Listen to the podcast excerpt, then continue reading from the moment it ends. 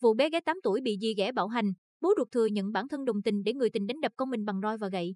Trong quá trình sinh hoạt, biết con gái có nhiều vết bầm tím và con bảo rất sợ dì ghẻ, nhưng người bố có vẻ như đồng tình với các biện pháp đánh đập như vậy của người tình nên không có những hành động quyết liệt để bảo vệ con.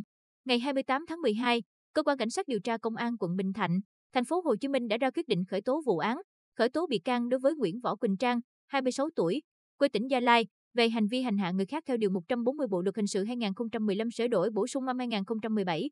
Nguyễn Võ Quỳnh Trang được xác định đối tượng đã bạo hành nhiều lần khiến em Nguyễn Thái VA, 8 tuổi, có nhiều vết bầm dập trên cơ thể. Sau đó, VA được xác định tử vong trước khi nhập viện cấp cứu. Bước đầu, công an xác định VA sống chung với cha ruột của mình là ông T và dì ghẻ và Trang tại chung cư Sài Gòn Bơn, phường 22, quận Bình Thạnh. Ông T thừa nhận bản thân giao con gái cho Trang chăm sóc nuôi dưỡng, dạy học. Ông T cũng cho biết có nắm được việc Trang dùng roi mây, sau này lại dùng cây đánh cháu A. Trong quá trình sinh hoạt, biết A có vết bầm tím và bảo rất sợ mẹ, Trang, nhưng ông T có vẻ như đồng tình với các biện pháp như vậy của người tình nên không có những hành động quyết liệt để bảo vệ con hoặc cản trở Trang thực hiện biện pháp dạy con mình.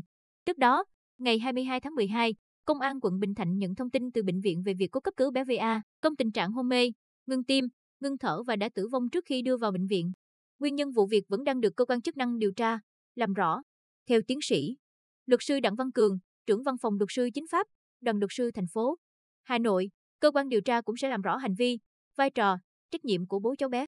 Trong trường hợp bố cháu biết về hành vi đánh đập con, nhưng không can ngăn mà lại còn giúp sức, xúi dục thì người này cũng sẽ bị xử lý hình sự với vai trò đồng phạm. Dù việc đánh đập, hành hại cháu bé từ bất cứ lý do gì thì cũng vi phạm pháp luật. Người gây ra thương tích, tức đoạt tính mạng của cháu bé cần phải bị nghiêm trị bằng chế tài của pháp luật.